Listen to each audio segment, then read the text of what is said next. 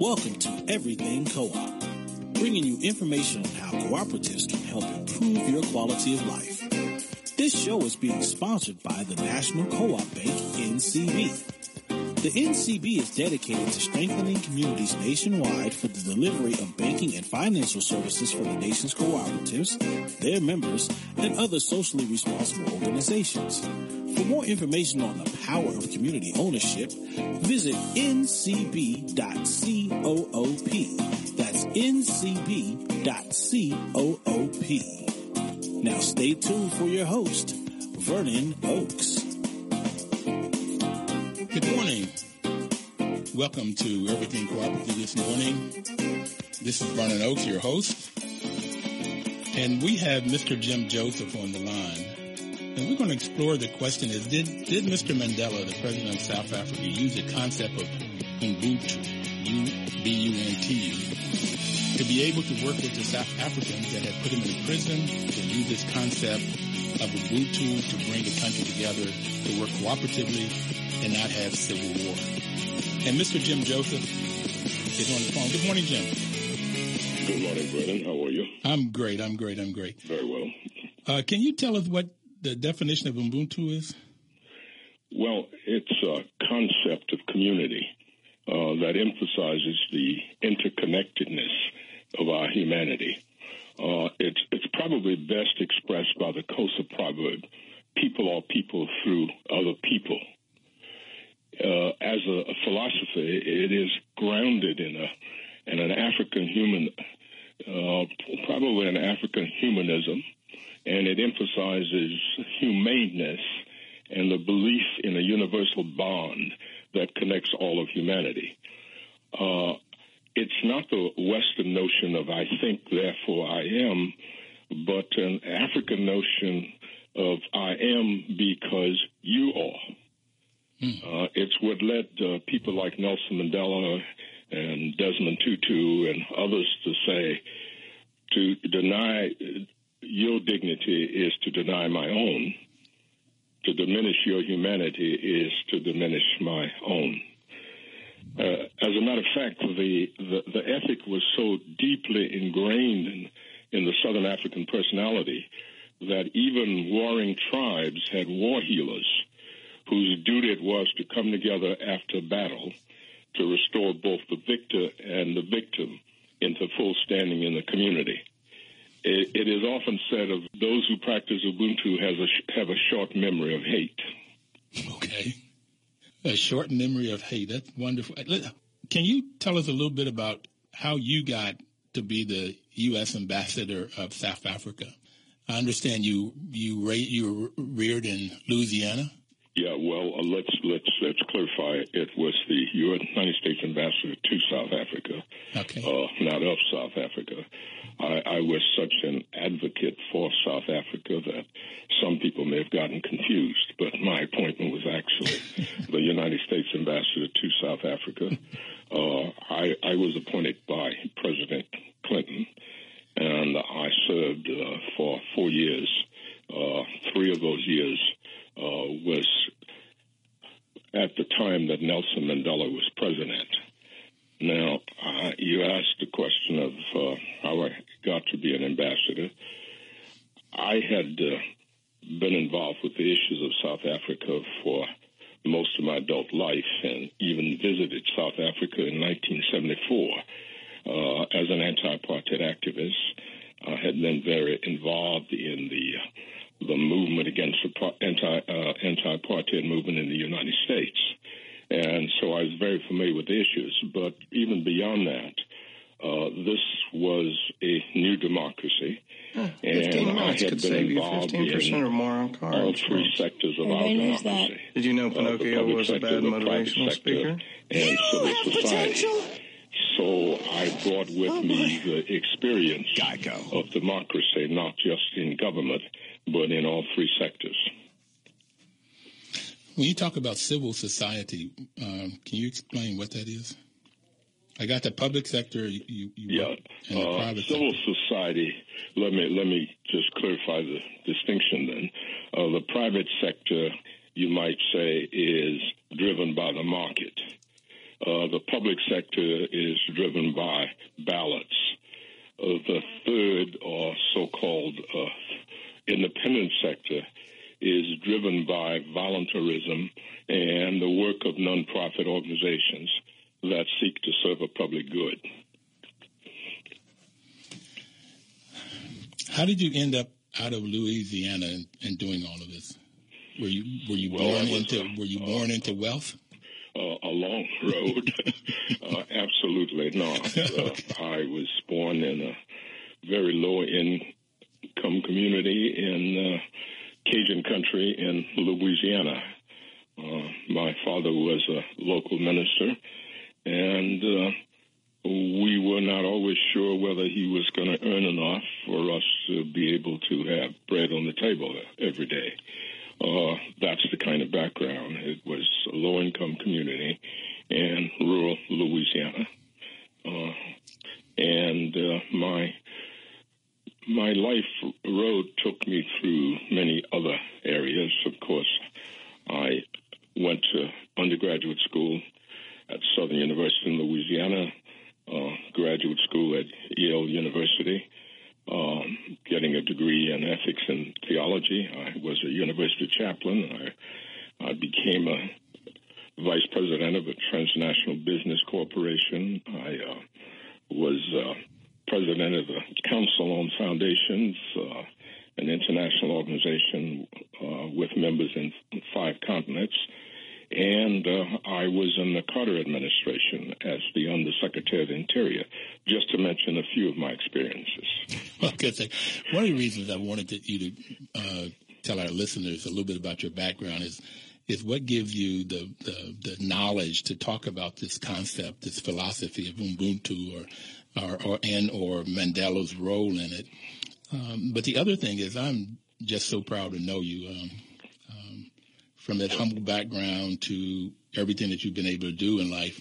Well, let me let me just add, since you uh, talk about Mr. Mandela, uh, I uh, I've also I was ambassador during the '90s when Mr. Mandela was was president, but I have been living full or part time in South Africa for the last 18 years. And so I have uh, been jointly uh, serving as a professor at Duke University's School of Public Policy and the Graduate School of Business at the University of Cape Town.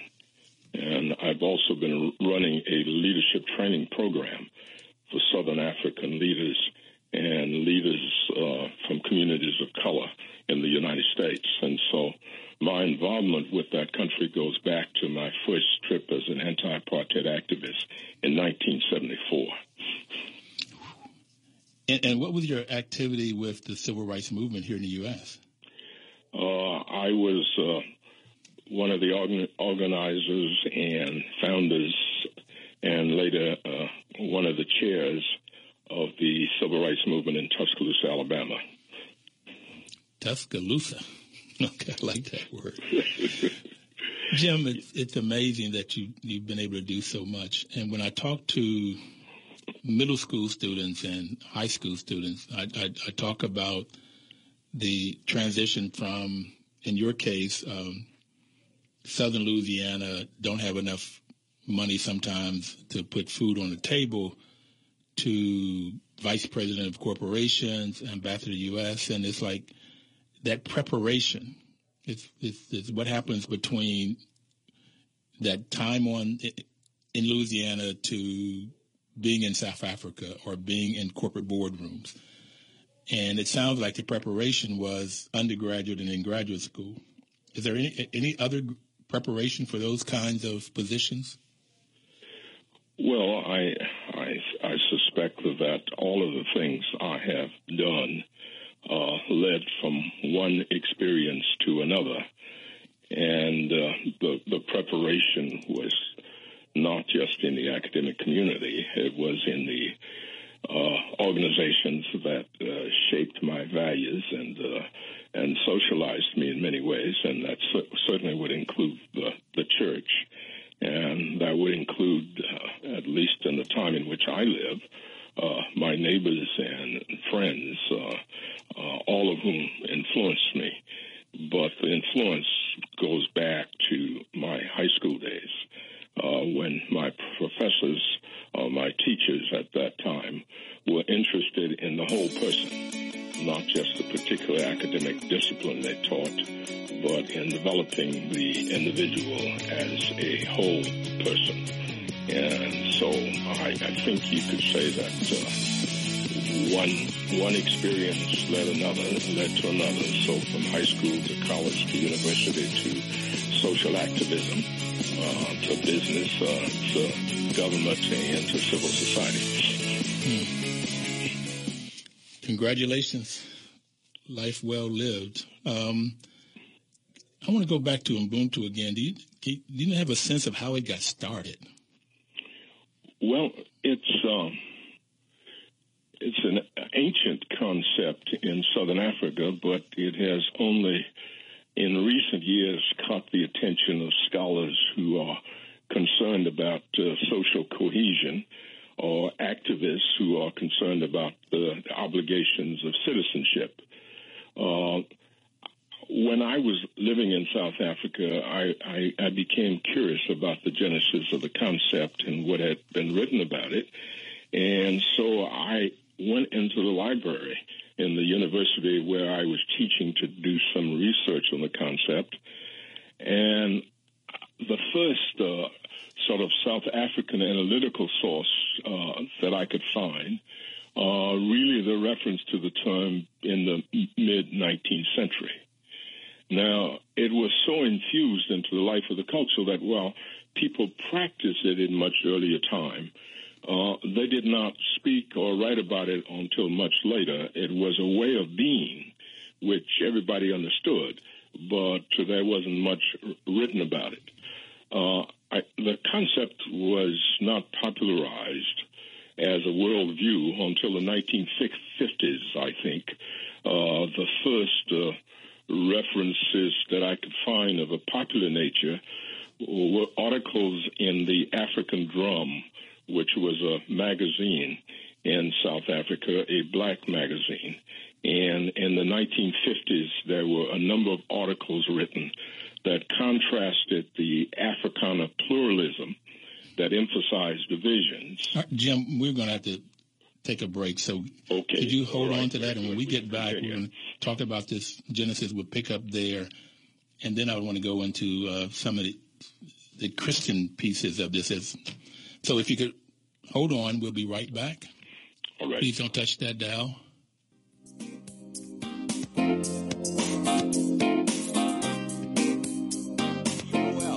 ULDCnews.com.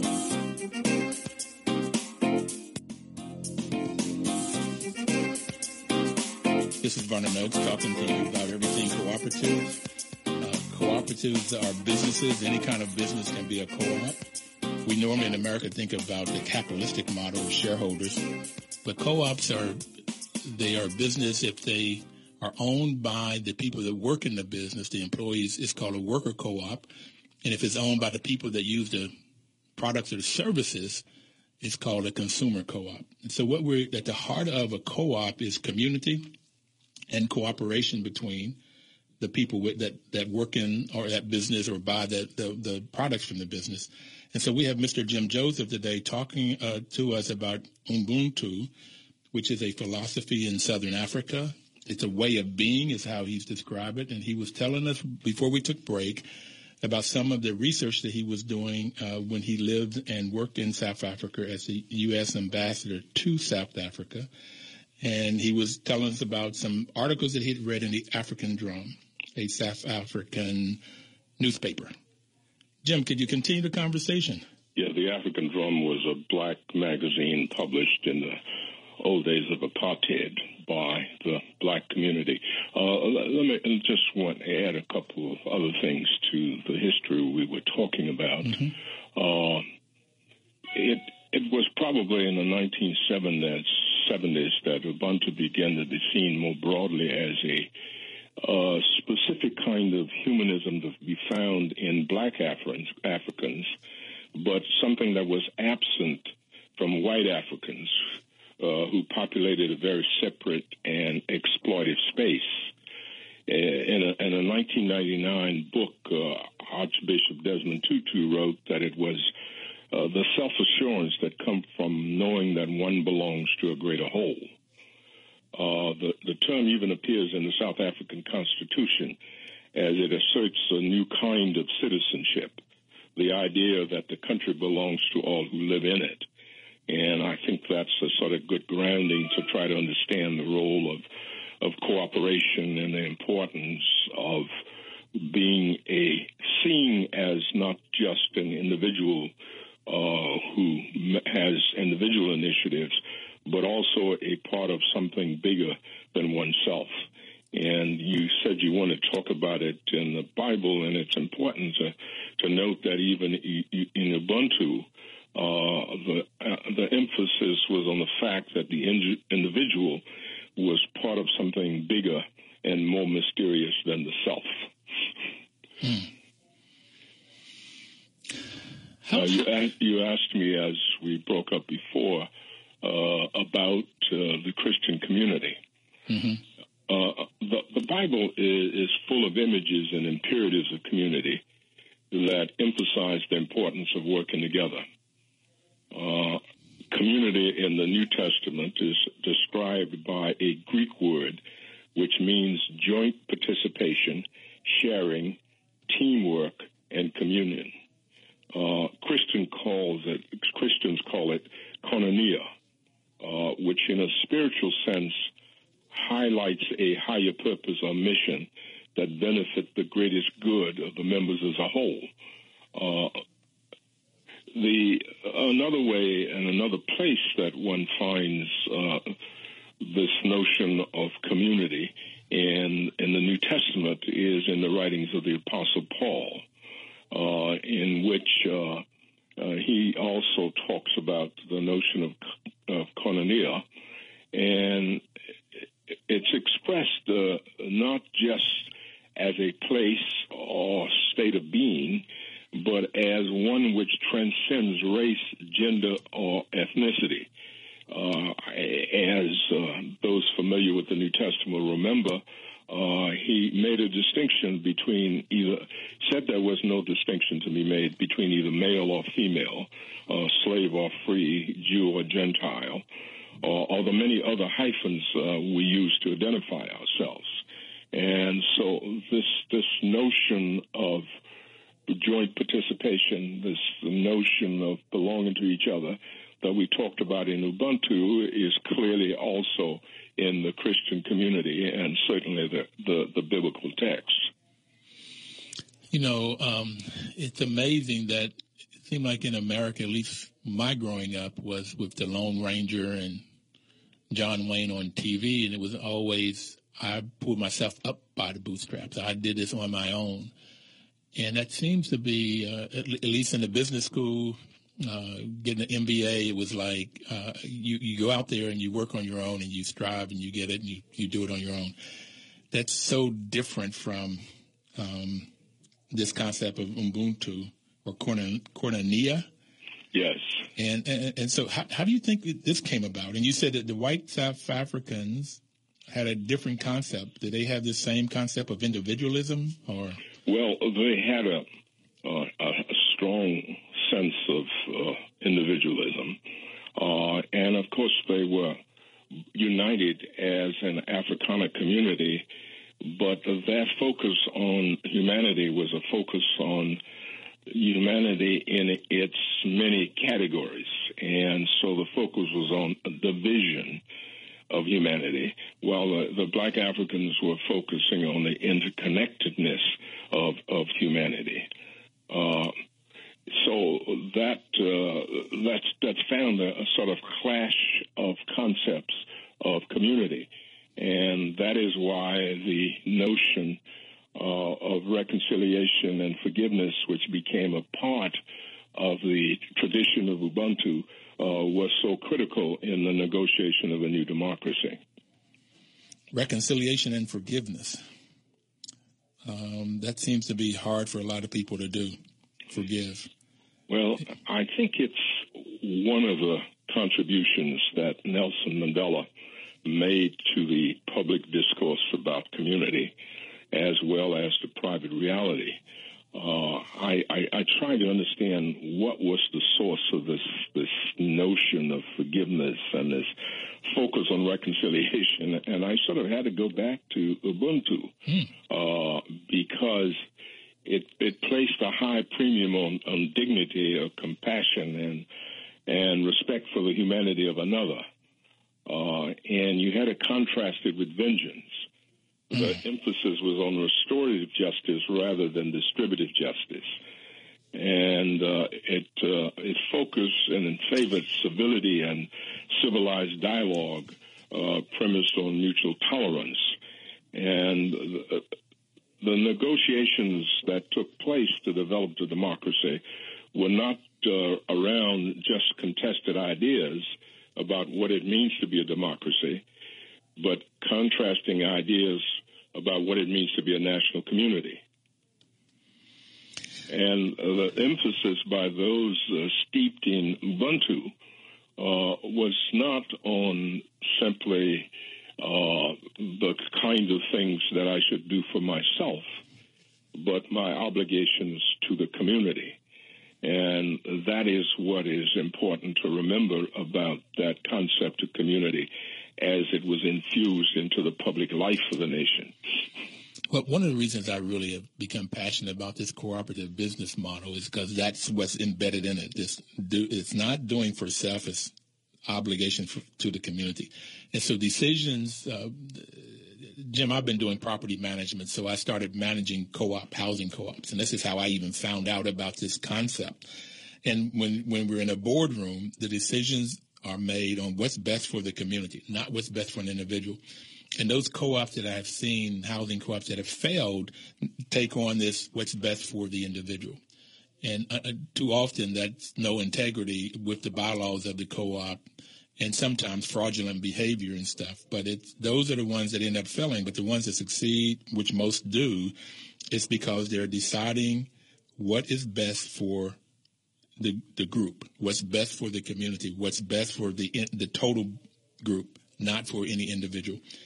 And that's the passion that I have for this this business model over the capitalistic model says I get in it and I see what's best for me. I get return on my investment. That's the total focus, not the total, but too often that is the majority focus, which leads toward greed for the individual, uh, as opposed to, if you will, greed for the group. I mean, what's best for the group. Um, so I like I like this business model a lot because of that. Well, I, I think the the, the, the regulatory uh, framework in which capitalism is is forced to operate in a democracy uh, also emphasizes a responsibility to a variety of stakeholders rather than just the shareholder. And so uh, I wouldn't offer uh, a critique of the capitalist model as somehow anti social responsibility as it works itself out for many in that sector uh, one sees that kind of selfishness and greed you talk about. But in its ideal sense, it is possible for capitalism to have a kind of an ethic uh, in which one asks uh, what is good for all of our stakeholders. Uh, I, I, worked, as you know, for 10 years at Cummins Engine Company, and uh, uh, one of the responsibilities I had was to work with management to make sure that we were meeting our responsibilities uh, to the community as well as to the worker. And so it is possible to have a capitalistic model that is concerned about, as I say, all of the stakeholders. Uh, it is true that many examples that, and I'm sure you can cite many, uh, seems to be limited in that regard, but it is possible to have such a model. Well, you know, that's one of the reasons I think you were probably uh, drawn to Cummins Engine Company, and so was I, is that because it had a vision of the world for, for all people. It was, it was, uh, and it had social responsibility as key in its, in its, in what it did from day to day around the world. Yeah. Um, we we were asking not just the question: what does it mean to be effective? What does it mean to be efficient in a traditional uh, sense? But what does it mean to be responsible? And, and responsible uh, responsibility for us started with the uh, decision to do business, uh, where you locate a plant. Uh, well, we, we're going to take that responsibility up, Jim, right when we come back. Sorry about that, but we've got to step right away. We'll be right back. 1450 WOL.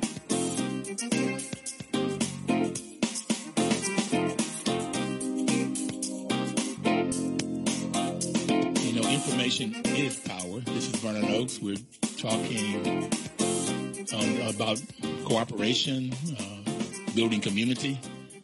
The National Cooperative Bank sponsors this program to give you the benefits of cooperatives, which is a business model. But we're talking about Ubuntu, which is a philosophy, a way of being in Southern Africa. And Mr. Jim Joseph is our guest. He was the ambassador to South Africa when Mr. Mandela was president. He has a long history of social activism. And we were talking about um, this whole concept of doing things for self, or making decisions. Uh, too often in the capitalistic U.S. model is doing things for self, where in Ubuntu is the obligation to community, obligation to the group. So, Jim, um, how has this Ubuntu changed your world? Well, uh, I have. Uh, I, I, I, said earlier when we were talking that uh, my graduate uh, work was in ethics, and uh, I have always felt that I had an obligation to infuse values or integrate values into whether whatever work I was doing whether it was in business, government, and civil society. And so I, I think that the values of community that we talked about with Mandela uh, were with me from the very beginning of my life. Uh, it uh, it started out uh, coming out of my religious faith, uh, but I came to understand that uh, concepts like Ubuntu embraced uh, the same kind of ethic uh, that uh, Desmond Tutu affirmed as a as a bishop, uh, but it all it also came out of his life as an as an African, uh, familiar with the concept of Ubuntu. Uh, I, I find I found that Ubuntu helps us to understand that hatred corrodes the personality and damages the emotional health of the hater.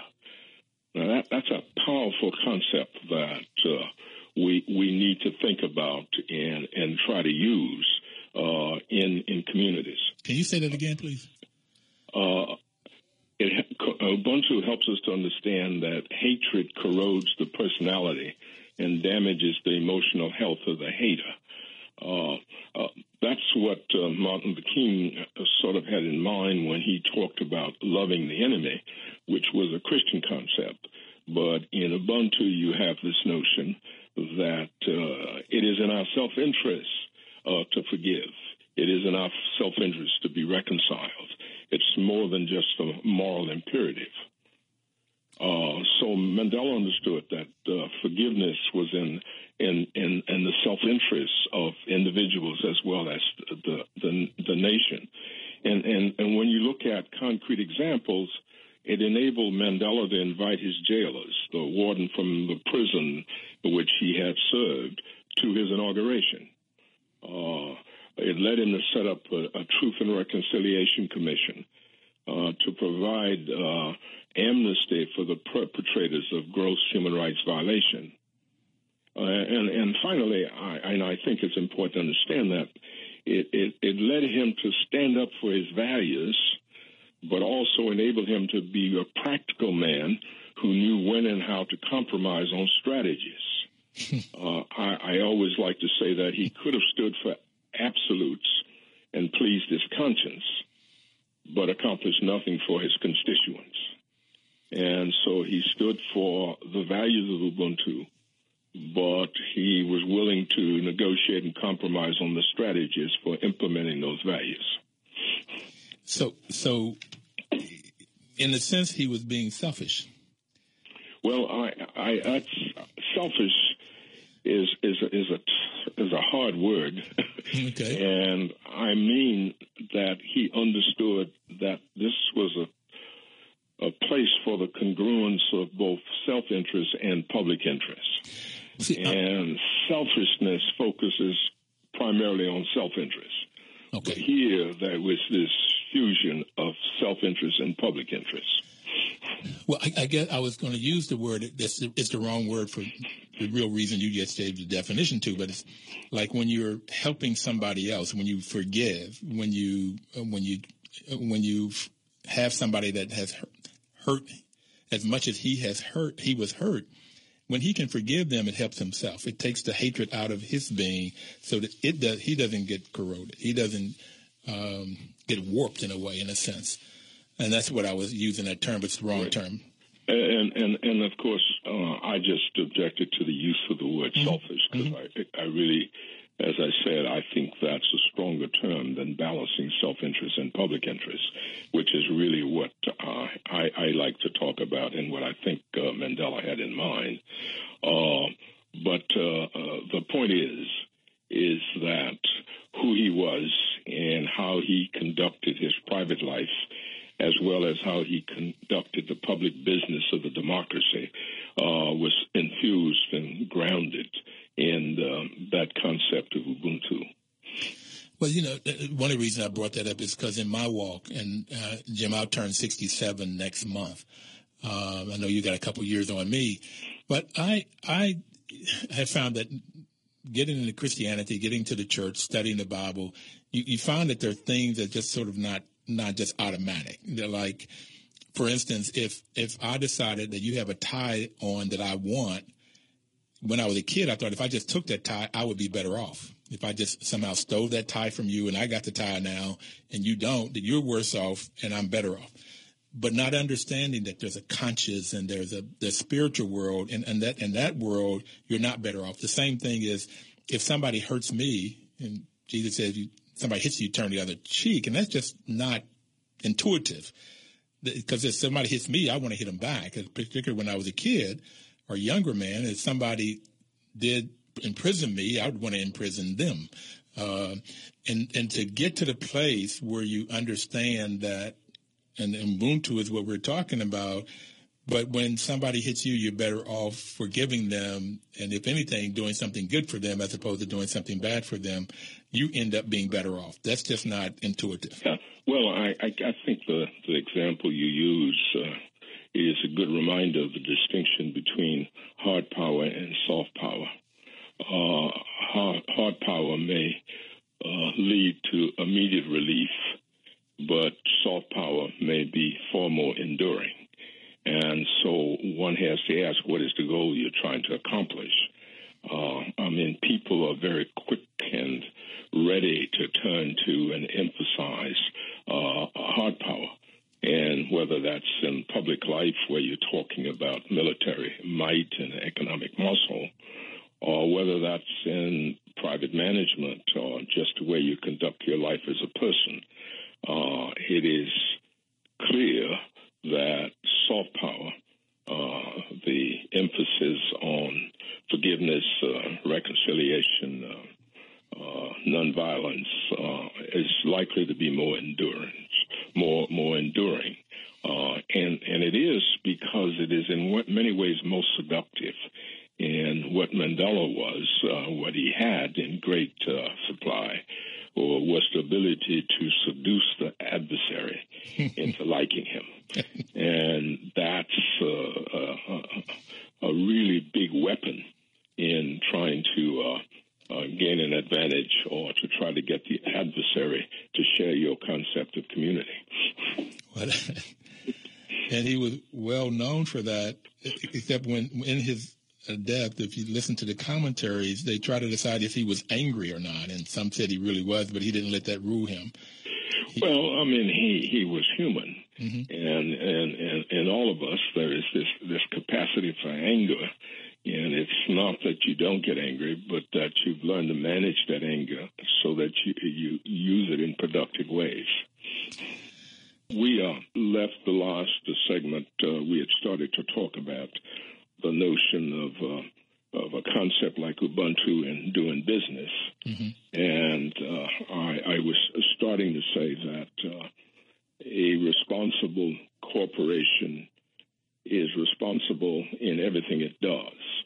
A responsible corporation is one that locates a site responsibly.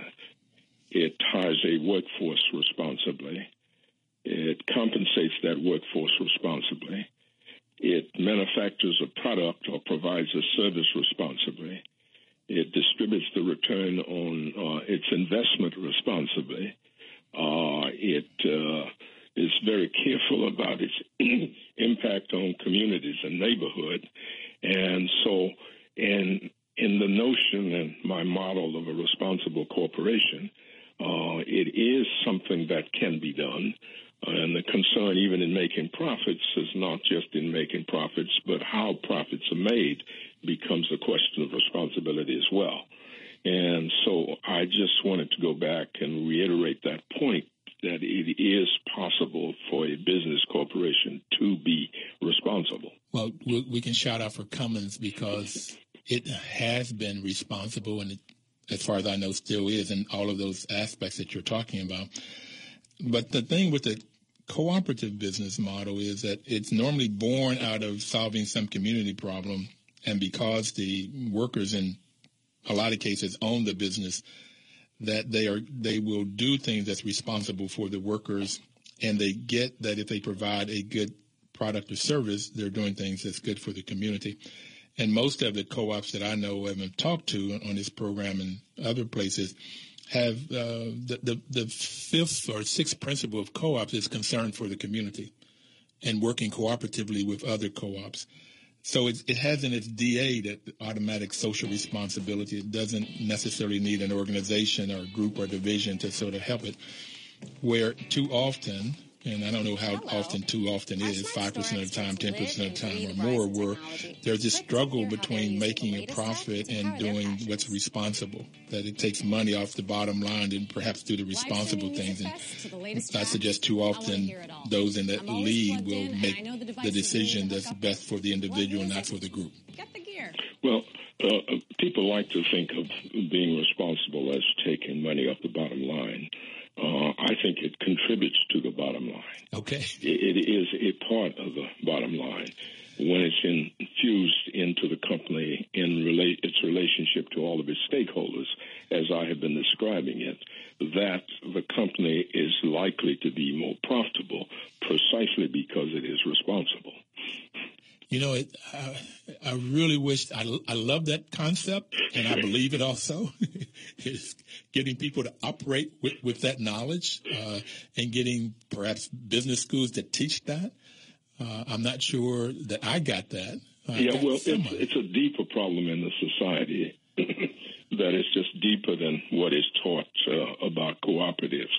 There, there's a tendency to over romanticize the role of private individuals and to de emphasize the role of cooperative endeavors in, in the building of private wealth and even in promoting uh, private work. And so it's a societal problem. We, we, we seem somehow to forget that it was public resources, for example, that helped create wealth for many who now insist that poverty should be addressed primarily through private compassion.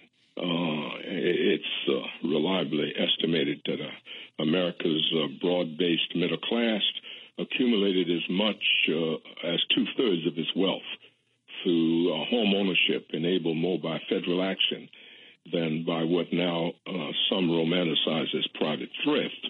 And so we have, when we look at the American narrative, there is this myth of individualism without understanding that our real history was shaped by both the private initiatives of individuals and the cooperative endeavors of the community. And, and that- so it's not either or.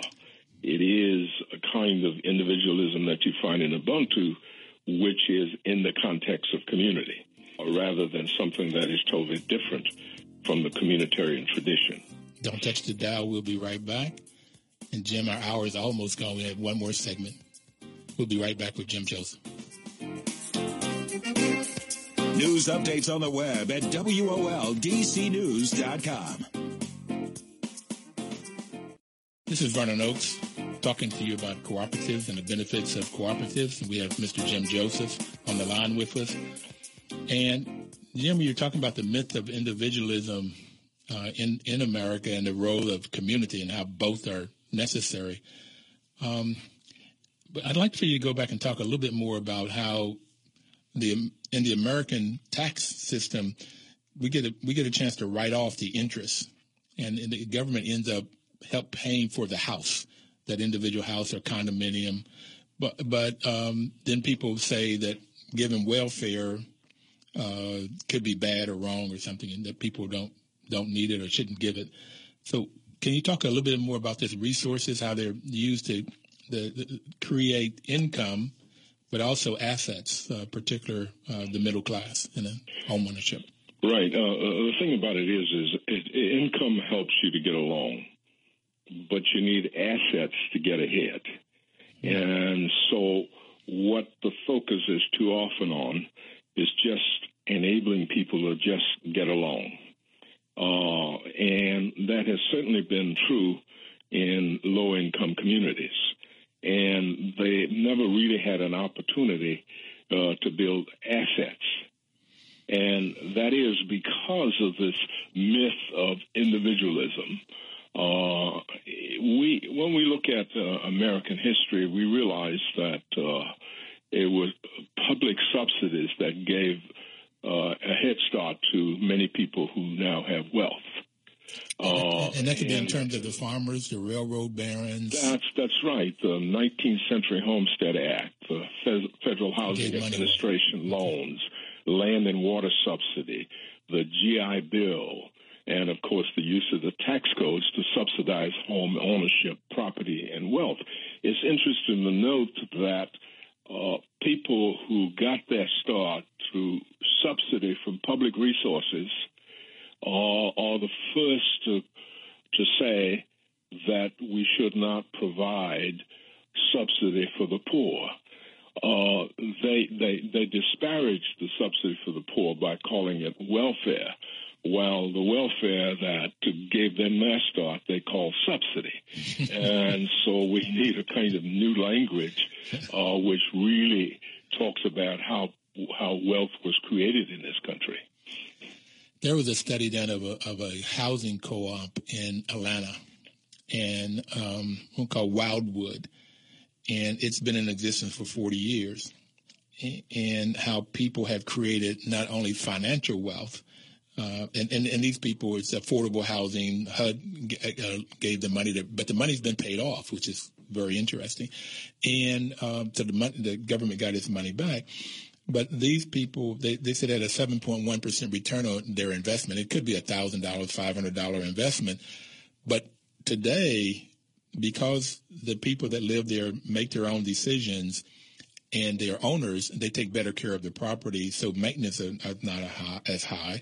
And because of they don't have the return on investment at 10, 12, 18% that somebody gets, so that there have not been these increases in the, the rents, if you will, so that the, the, the uh, rent is $500 a month for a two bedroom in this place in Atlanta. But uh, down the street, it would be seven to $800 a month. So it seemed like they're creating wealth, they're creating social wealth uh, be, because they end up learning how to live together, work together, um, how to, when they have differences, which if you have two people together in a marriage, you have differences. If you have 250 as they do in this place, there's definitely different, but how you resolve those differences and work together to make decisions best for everybody. It just seems to be a win-win, but I can't get the government. HUD is giving their money to apartment buildings now, not to co-ops. So it's how to change this notion that you're talking about, this myth of individualism and welfare is bad and so forth. Well, uh, our public policy has not caught up with our ideals here because I think uh, uh, lots of people, a lot of people talk about the, the tradition of, of community. Uh, but uh, what we hear most about is the, the myth of the individualism and the sort of Lone Ranger heroes and the notion that I, I did it myself uh, and there was no one else involved. And when you look at uh, the history, you find that lots of others were involved, and uh, lots of public resources were involved. And so I think we need to begin to educate people to understand how people got to be poor and how some people accumulated wealth.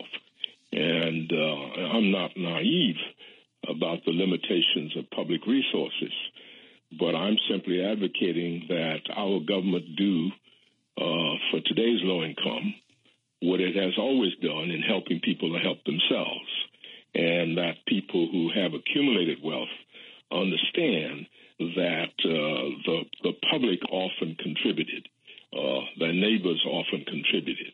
Even in the myth of individualism, uh, we we we we romanticize the initiatives individuals, but when we really remember our history uh, we remember that neighbors came together to help build each other's barns, mm-hmm. uh, to take in the crops before before the rains came, and so there has always been this cooperative endeavor alongside of the initiatives of individuals. And so we need a, a, a new mindset, uh, a, a, sort of new paradigm, uh, which is uh, really based on what the, the reality of our past rather than the myths about our past. Yeah, and I, and I really like that in South Africa they they put Ubuntu, and it's always been in their culture, but they it's in in their you said in their constitution now. Yeah, well, the notion of um, South Africa belongs to all who live in it. Uh, that's a radical idea of citizenship. Okay. and uh, it is one that uh, we we can learn from South Africa about. Now, you know, I don't want to over romanticize the concept of Ubuntu because, in its ideal form, one founded in the early revolutionaries who provided the first generation of leadership for the country. But uh, many of the Western people are more focused on the Western notion of I think, therefore I am, rather than I am because you are. And so that uh, I hope the ideal remains and more people try to integrate it into what they do. But the reality is that those advocates of uh, Ubuntu uh, uh are passing away. Thanks a lot, buddy. Okay. We'll be back next Thursday. Bye now. News updates on the web at WOLDCnews.com.